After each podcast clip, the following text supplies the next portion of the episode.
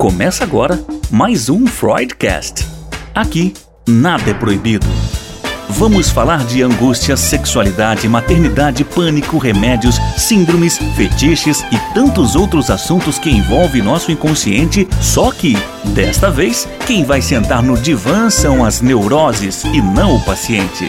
Alerto que nem sempre teremos respostas prontas, mas prometemos que, no mínimo, você vai ser desafiado para olhar a si mesmo e repensar sua vida. Começa agora, Freudcast. Olá, pessoal. Bom, bem-vindo ao Freudcast. Hoje nós iremos falar sobre depressão, sobre compulsão e o que mais esse papo nos levar bem ao estilo de Freud da Associação Livre. E quem vai conduzir e nos falar né, sobre essas perguntas, responder, na verdade, as perguntas que eu irei fazer, é o psicólogo, psicanalista e escritor Daniel Hammer Reisman. Nossa, agora foi o nome, né? Bom dia. Tudo bem? Tudo bom, Rose? Bom dia, pessoal. Obrigado pelo convite. Muito bom estar aqui com vocês. Que bom. Obrigada a você por ter aceito esse convite. Uma coisa que eu aprendi é que psicanalista, você precisa conversar com ele um mês antes para ele poder ajeitar a agenda dele, para ele poder me incluir lá naquela agenda toda cheia de pacientes. Bom, e eu quero, a gente vai falar sobre depressão e sobre, como eu coloquei, o que esse papo nosso nos levar. É, hoje em dia é muito comum o paciente chegar no consultório e dizer assim para o, o psicanalista ou para o médico, né, estou depressivo.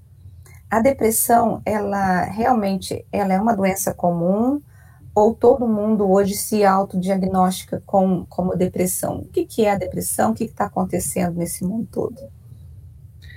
Tá, eu vou começar com a sua primeira colocação de que os analistas eles não teriam uma agenda fácil uhum. e haveria a necessidade de um agendamento com muita antecedência. É, no meu trabalho, e isso já tem a ver com o tema da depressão em si, uhum. é, é eu procuro me colocar como uma espécie de bailarino. Uhum. Ou seja, é aquele que precisa ter um jogo de cintura, ele precisa estar. Tá digamos assim, colocado de uma forma passional no seu trabalho, disponível. Então, quando eu recebo um convite desses, assim como quando um paciente meu precisa de ajuda, a gente deve se desdobrar ao máximo para poder atendê-lo dentro da temporalidade do tempo que ele merece e precisa. E, é, nesse sentido, é que o papel da psicanálise contemporânea né, é diferente do papel da psicanálise freudiana clássica. Né? Porque na, na, psicanálise freudiana clássica, o analista ele era uma espécie de espelho ou de tela em branco que recebia as dores né, emocionais através da tal transferência né, dos seus pacientes para com a pessoa do médico, né, o Freud assim dizia, e ele tentava traduzir, explicando, aí o famoso Freud explica a origem desses sofrimentos, construindo e interpretando uhum. né, esse material. Hoje em dia, a partir de uma psicanálise contemporânea, desses mais de 100 anos de psicanálise, a gente pode fazer um paralelo da psicanálise com as artes, né? Ou uhum. seja, o analista ele colocado através do seu campo criativo. E uhum. isso no diagnóstico, condução desses quadros de depressão que são epidêmicos é fundamental, porque o que, que caracteriza a depressão, né? É claro, ela tem toda uma origem psiquiátrica, histórica, né? Enfim, mas ela é um nome relativamente recente na psicopatologia, né? Freud não falava bem em depressão, ele poderia falar em mal-estar, né? Poderia falar em angústia, é, tristeza, mas depressão é um termo que vem da psiquiatria, de alguma forma, e que a psicanálise teoriza ao seu modo.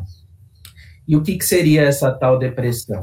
A depressão, ela diz respeito a um curto-circuito, a uma dificuldade das pessoas em estabelecerem desejos, fantasias, devaneios, projetos. Elas ficam numa espécie de limbo existencial, de sentimento de nadificação, de nada, que é diferente do vazio. O vazio, de alguma maneira, está presente. Agora, aquela sensação de invasão pelo nada, ela é característica da depressão, né? Então, isso pode acontecer com qualquer um, né? É uma característica do mundo moderno, não é próprio de algumas pessoas, todos estamos sujeitos a partir do que acontece nas nossas vidas. A gente pode recair numa situação como essa, e cabe ao analista, através do seu entusiasmo, da sua surpresa, da sua energia, poder trazer essa pessoa a uma condição mais iluminada, vamos dizer assim, no seu cotidiano. Como que você diferencia é, quando o paciente chega dizendo assim, eu estou depressivo, eu estou... E, e, às vezes não é uma depressão, é um outro tipo de psicopatologia, mas ele acaba se é, diagnosticando. Como que você vai mostrando para esse paciente que não é uma depressão? Então, na verdade, tudo que os pacientes me dizem, eu levo em consideração. Hum. Se eles consideram que eles estão deprimidos, seja porque eles sonharam com isso, porque eles uhum. receberam um diagnóstico, porque o vizinho falou que ele está deprimido, a esposa. Uhum. É, se do ponto de vista médico é depressão ou não, isso é outros 500. Agora, que se ele, que o fato dele se nomear como depressivo já diz algo da forma como ele se representa. Então, algo disso eu vou ter que levar em conta e como uma verdade para essa pessoa, pelo menos nesse momento. Então, o meu papel não é de convencê-lo de que ele é ou não é determinada coisa, né? E sim acompanhá-lo sobre as razões pelas quais ele se representa dessa forma. Daniel, assim, a gente está vivendo tempos bem bicudos, vamos assim dizer, bem difíceis, né? Com a pandemia, com tendo que lidar com o luto, tendo que lidar com o medo de ficar doente. É, e aí, assim, eu me lembro que uma vez eu já no período em que estava permitindo você sair, eu me lembro que eu saí com a minha filha, estava num local que era permitido ir, e ela espirrou, todo mundo parou e olhou. Então, o medo está muito presente né, na nossa sociedade, em que o outro ele acaba sendo um, um, um problema quando ele espirra, quando ele tem algum sintoma, né? Tem o medo. Por um, por um lado, tem o medo e as pessoas ficam com isso. Por outro lado, tem as pessoas que negam completamente a doença e que é, é, decidem negar essa doença. Além dessa história da pandemia, desse medo e da possibilidade, porque todos os especialistas estão dizendo que isso traz um, um, uma possibilidade da gente ficar doente psiquicamente, trazer problemas mentais, aquela coisa toda. Essa semana, a gente viu algumas imagens, não sei se você chegou a ver, lá do Afeganistão. Desespero, né? Que aquele país está, os Estados Unidos saíram depois de 20 anos, o Talibã tomou conta. Aí as mulheres desesperadas, e com razão, porque há um, uma possibilidade de retrocesso no ganho de direitos. E aquela imagem daquele avião é, que decolou e as pessoas grudando nela, desesperadas.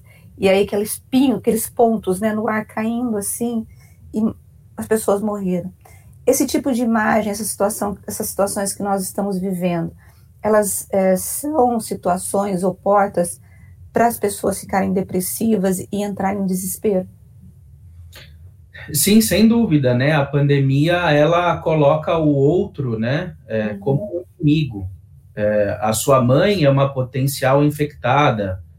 Você pode matar a sua avó, né? As crianças podem trazer o vírus para dentro de casa, né? Espirrou, nossa, é um potencial assassino. Então, é, é, a pandemia, do ponto de vista psíquico, ela é extremamente destrutiva, justamente porque ela adia completamente os projetos das pessoas, né? Ela bota uma, um interregno aí, né? Que não se sabe exatamente quando vai acabar, né?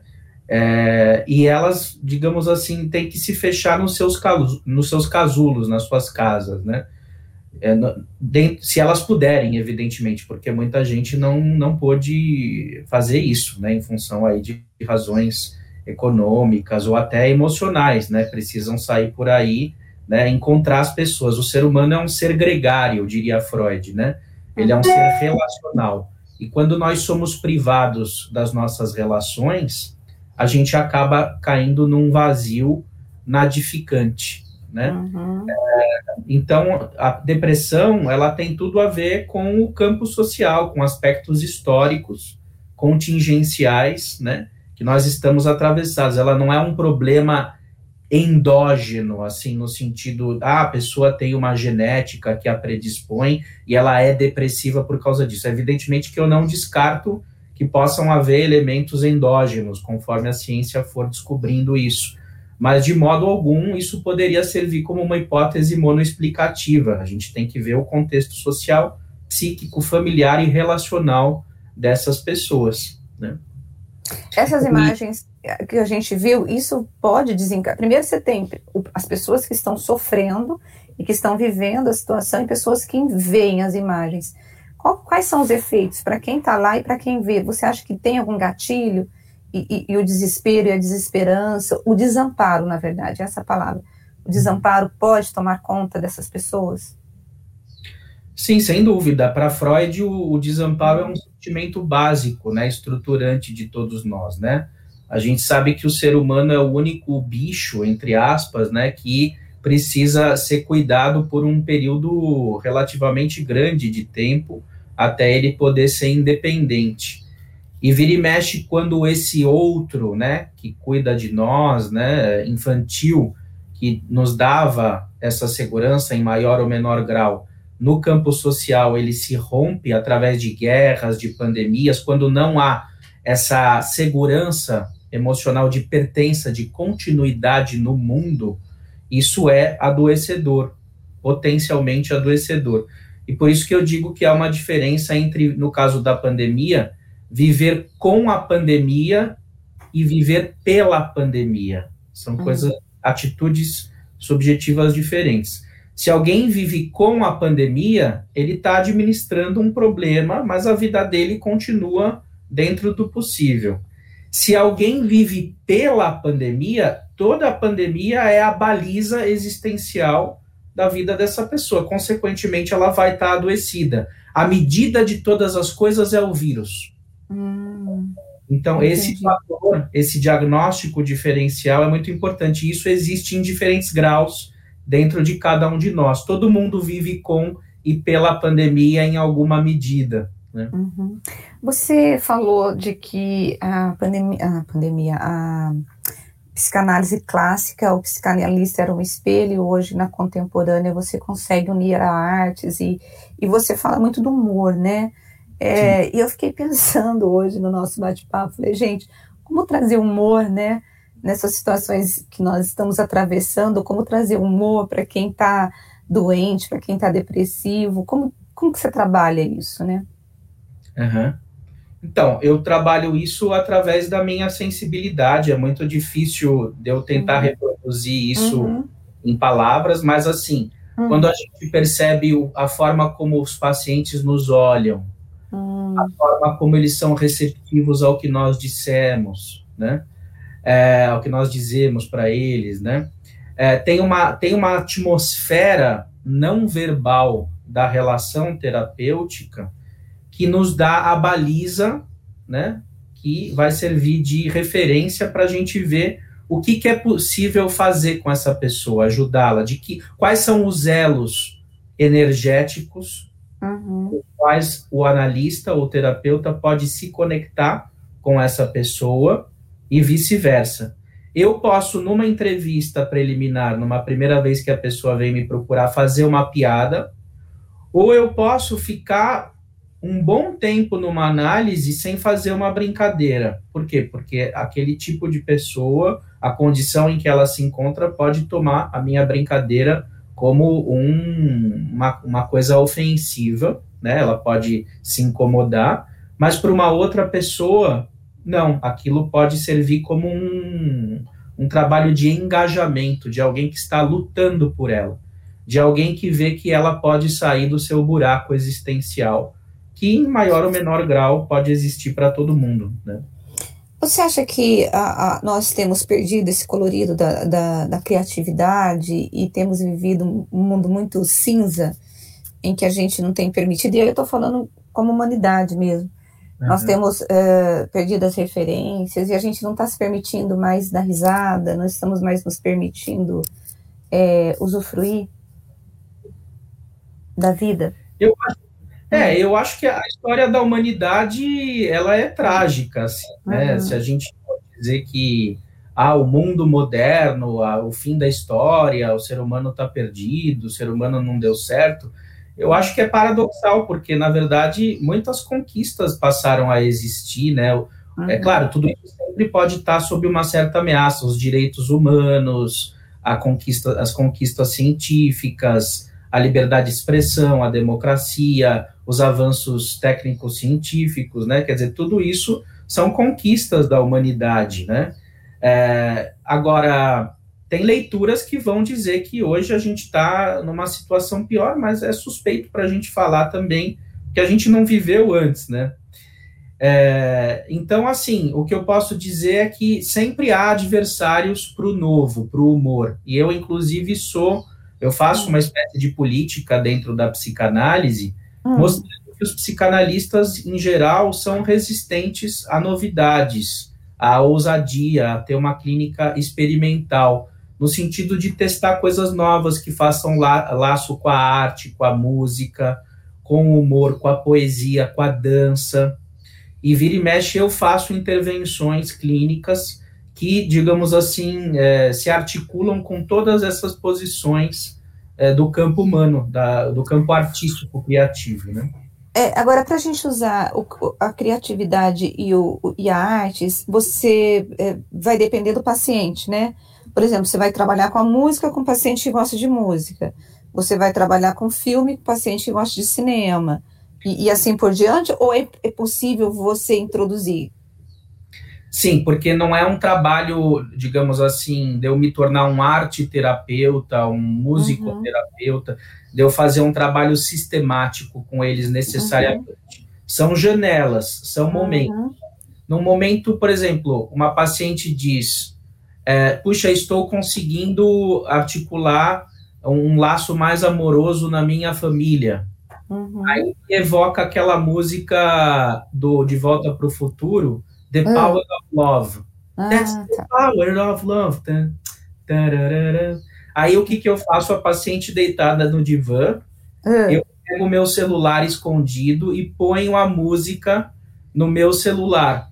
E aí aquilo traz uma atmosfera meio que encantada para ela, que energiza através da música e potencializa o amor que ela está podendo fazer circular nas suas relações. E aí Nossa, ela bem tem... diferente, hein?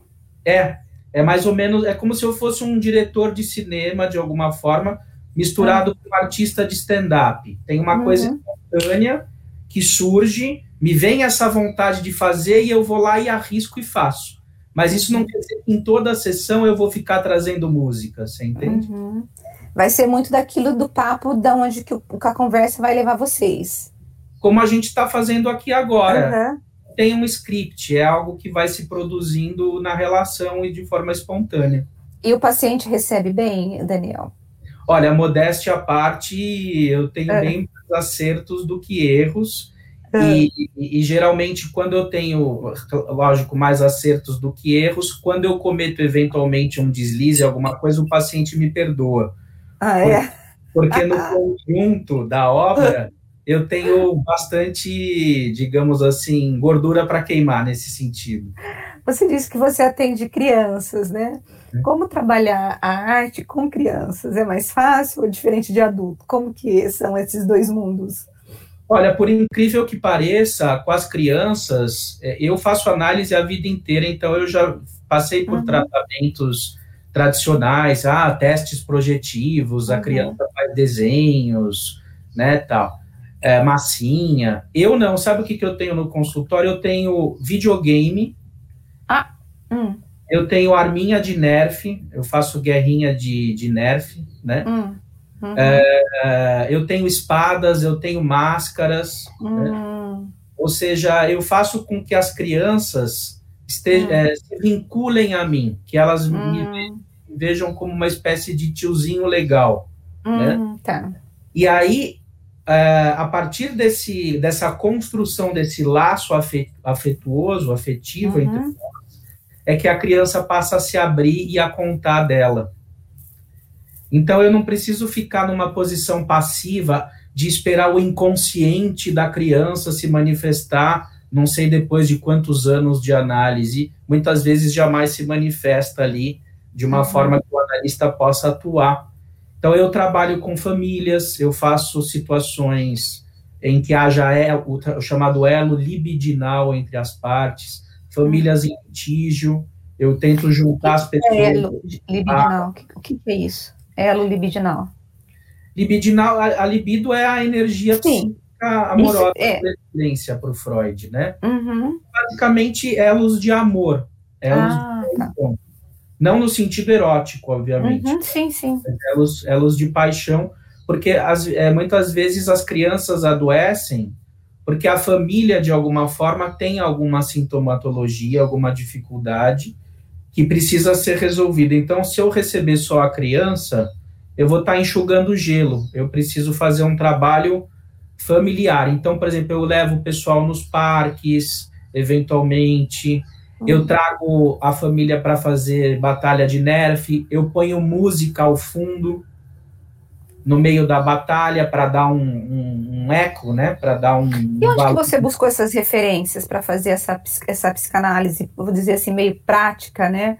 Como uhum. que, da onde que você buscou essas referências? Ou foi coisa sua? Como que foi surgindo isso?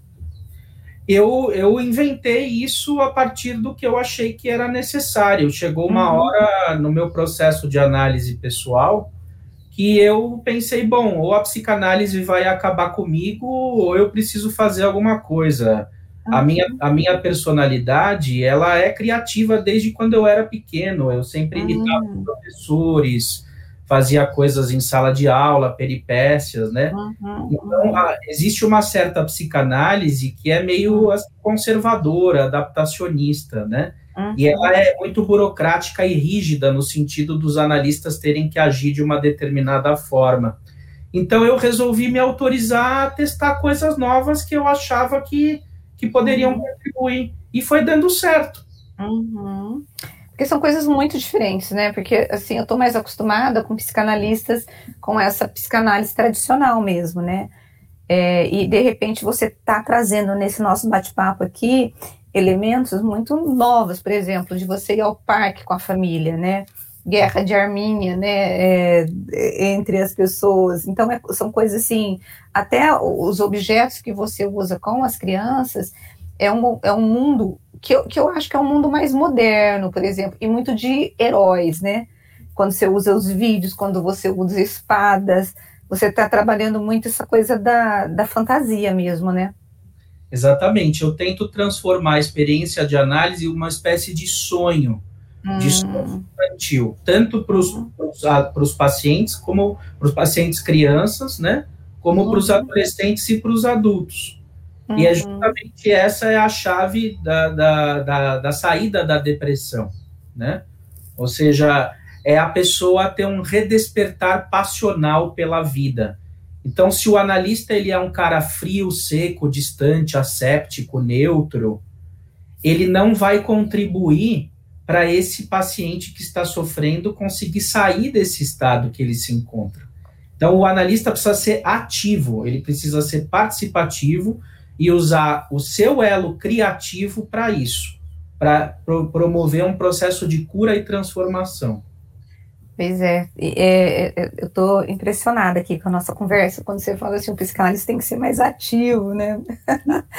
é assim, é completamente diferente de tudo que a gente tem visto, mas na, naquela coisa da, da clássica mesmo, né? Uhum. Agora, quando é, você foi falando, né, de trazer esse paciente para a vida, né, da pulsão de vida nele, porque a, a, a, a depressão, o paciente ele está com muita destrutividade, ele está com a pulsão de morte muito presente, né, eh, na vida. Como, eh, aí você colocou todas essas questões.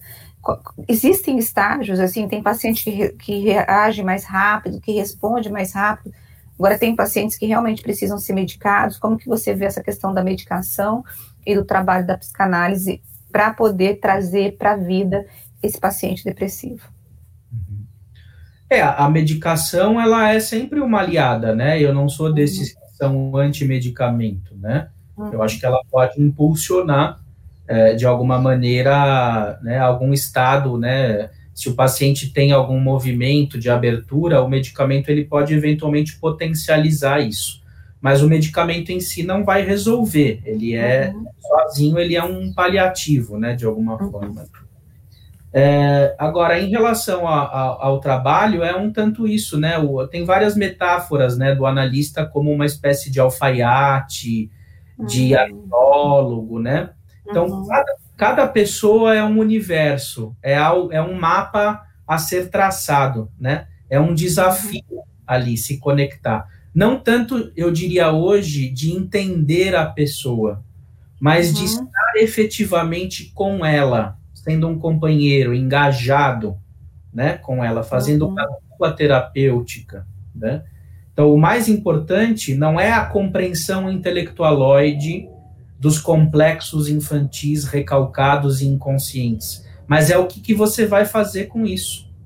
E é aí que entra o saber fazer do analista, né? O saber fazer pulsional. E isso é uma delícia porque não há um, um método pronto, não há uma cartilha que nos ensine a fazer isso. Por isso que a psicanálise ela se alinha muito mais com a arte do que com a ciência. Por isso que o cientista bruto, aquele cara fechadão do laboratório, ele tende a torcer o nariz para a psicanálise. Por quê? Porque ele vai dizer, não, a psicanálise não é ciência, isso não está comprovado. Mas aí, cara pálida, é o que eu te digo, né? Bom, mas me comprova o valor amoroso e transformador da arte. Todo mundo sabe, qualquer pessoa que tem uma sensibilidade mínima sabe que a arte é transformadora. Uma pessoa que descarta a arte é uma pessoa que está muito adoecida, né? Então, é a mesma coisa em relação à psicanálise. O testemunho da, de ganho de vitalidade de alguém é a medida de que a psicanálise cura, ela é transformadora, sim.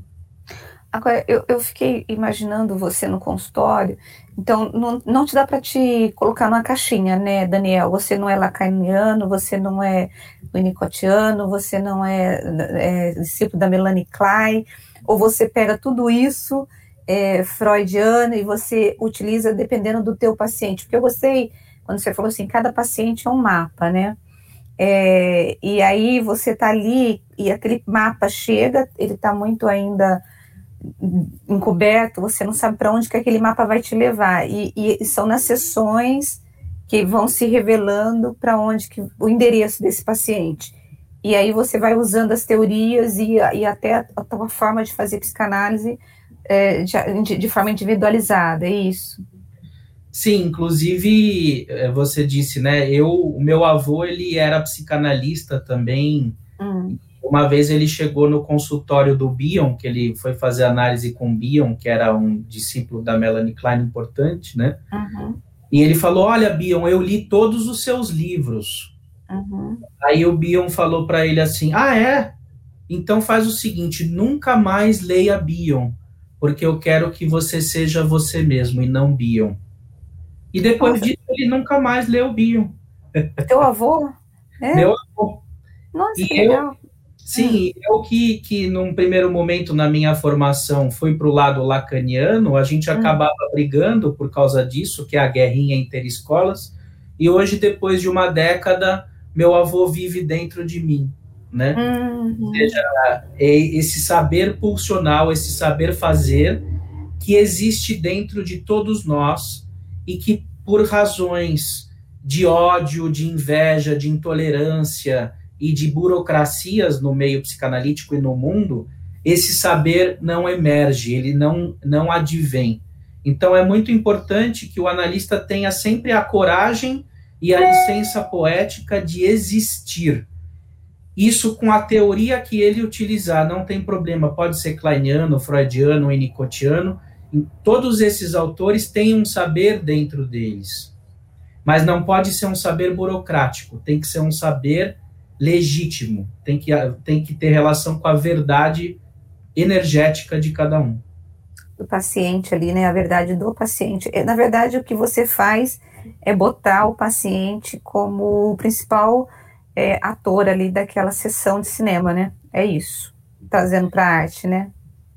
Exatamente, eu vou construindo um enredo, uma narrativa, vou transformando a vida dele em algo colorido me utilizando dos recursos e do saber que existe dentro dele. Uhum. Né? Só que isso a partir de um saber fazer pulsional que existe dentro de mim. Se eu saio disso e fico num lugar fechado, numa bolha, num casulo, desafetado, o paciente fica relegado a uma condição de abandono, de solidão. E isso deprime ele. Uhum. Quando você, o fato de eu, eu, a gente já vai terminar porque eu sei que você deve ter horário, né? É, o, quando a gente, o fato de você ser tão é, diverso, né, na sua questão da teoria, né? Onde que você bebe a, a parte de, de, de do saber mesmo? Que tipo de texto que você lê? Onde você busca conhecimento? Como que é. vão, que vai surgindo essa tua formação teórica? obviamente você falou do seu avô, você falou, da, você é formado em psicologia, você tem mestrado, mas assim, é, no dia a dia, né? Onde que é o teu saber? Onde você busca? Que textos que você poderia indicar, livros? Onde que você, hoje você busca o conhecimento? Olha, esse saber eu construí, eu, eu me permiti, na verdade, a me, apro a me apropriar dele dentro do meu processo de análise. Ele sempre existiu dentro de mim. O que a análise fez foi permitir que eu tivesse a coragem de operacionalizar isso nos tratamentos.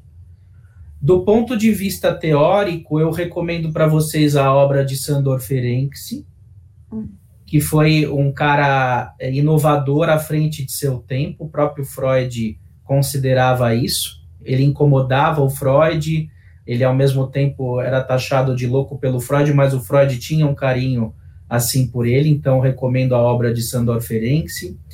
Recomendo, bom, o Winnicott na sua teoria do brincar, né? É, o Ion através da, da noção da função O, né? É, que é, digamos assim, aquele estado em que você não precisa mais da teoria, a teoria já está incorporada como uma memória sonho em que você pode usar aquilo de uma forma espontânea, sem tentar juntar os pontos intelectualmente.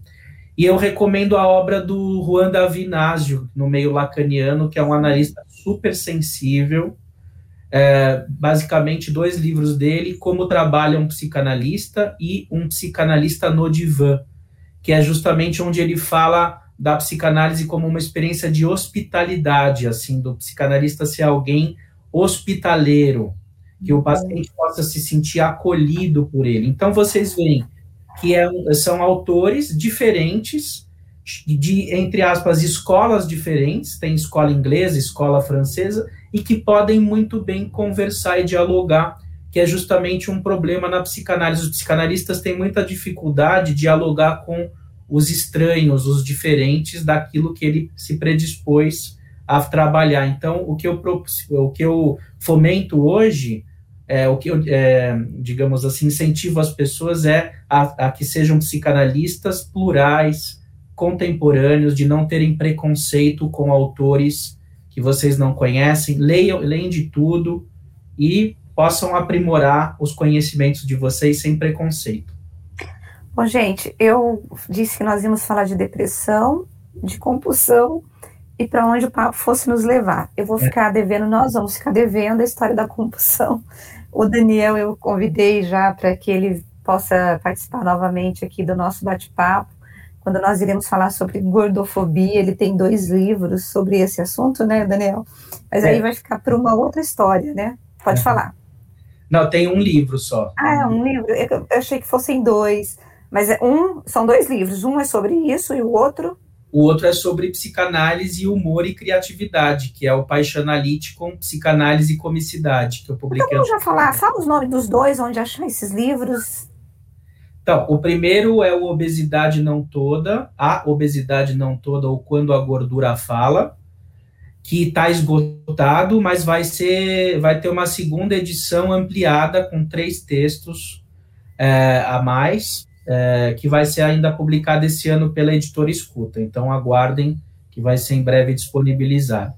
E outro livro eu lancei ano passado, que é o Paixanalite com Psicanálise e Comicidade, também pela editora Escuta, e que é um testemunho autobiográfico da minha tragicomédia com a psicanálise. Ele é um livro em parte ilustrado, É, eu me apresento através dos sonhos. Foi o diretor de arte, o roteirista do, do, dos quadrinhos. Eu contratei um desenhista profissional para realizar através de imagens as, os, os meus devaneios, as minhas produções humorísticas. Então, ele é biográfico, ele é, é, ele é político no sentido de incentivar uma psicanálise criativa, né? E ele é, também tem clínica. Eu, eu trago vinhetas clínicas de piadas que eu faço com os pacientes, intervenções mesmo, que podem promover mudanças emocionais. Então, é um livro que contempla esses três aspectos. Muito legal, tem, eu, quero, eu quero ler esse livro. vou te dar os dois de presente. E tem ah, meu canal legal. no YouTube também, que é o Paixão Analítico, onde tem muito conteúdo disponível lá é, para quem quiser, P-A-I-X-A-N-A-L-I-T-I-C-O-M. É Paixão Analítico, que é uma mistura de paixão analítica e a comicidade. Perfeito. Olha, Daniel, adorei o nosso bate-papo. Foi ótimo. A gente vai voltar a conversar aqui no, no, no Freudcast, né? Muito é. obrigada por você ter a, aceitado o convite e eu estou muito animada com essa tua é, versão contemporânea da psicanálise. Primeiro você tira um pouco a gente do chão, sabe? Assim, não, você não fica muito, você vai, você vai, enquanto você vai conversando, a gente vai construindo, vai pensando no consultório, na, na, na, no, no set analítico, e de repente você fala, gente, esse sujeito está oferecendo alguma coisa aí nova, né? Uhum. Assim, é, é, bem legal mesmo. Olha, muito obrigada por esse bate-papo. Eu acredito que muita gente vai gostar, que vai dar muitos comentários e depois eu vou te mandar os comentários sobre o nosso, nossa conversa. E eu espero que você possa voltar aqui para a gente poder conversar sobre outros assuntos. Muito obrigada, viu, Daniel? Nossa, eu que agradeço, fico muito feliz, muito realizado mesmo. Obrigado pela oportunidade. Tá certo, gente. E eu que agradeço a tua companhia. Sei que você deve ter adorado. Olha, tô, meio, tô ficando meio arrogante aqui no Freudcast, né? Mas é porque eu gostei muito. E, Mas... e aí, quando a gente gosta, né, a gente sabe que o, o, o próprio ouvinte, a pessoa que está vendo, vai gostar demais. Eu vou deixar depois o endereço do YouTube tudo certinho para você, o tá. nome dos livros, e aí você entra lá pelos nossos ouvintes e, e telespectadores, vem para poder adquirir. E eu tenho um encontro com você marcado para a próxima terça-feira, com mais um psicanalista, com mais um assunto muito legal que vai. Ah, eu sempre digo que todo o nosso bate-papo aqui sempre tem o objetivo de levar o conhecimento e fazer com que a gente se torne uma pessoa melhor. Então, até a próxima terça-feira. Abraço para você, beijo. Tchau, tchau.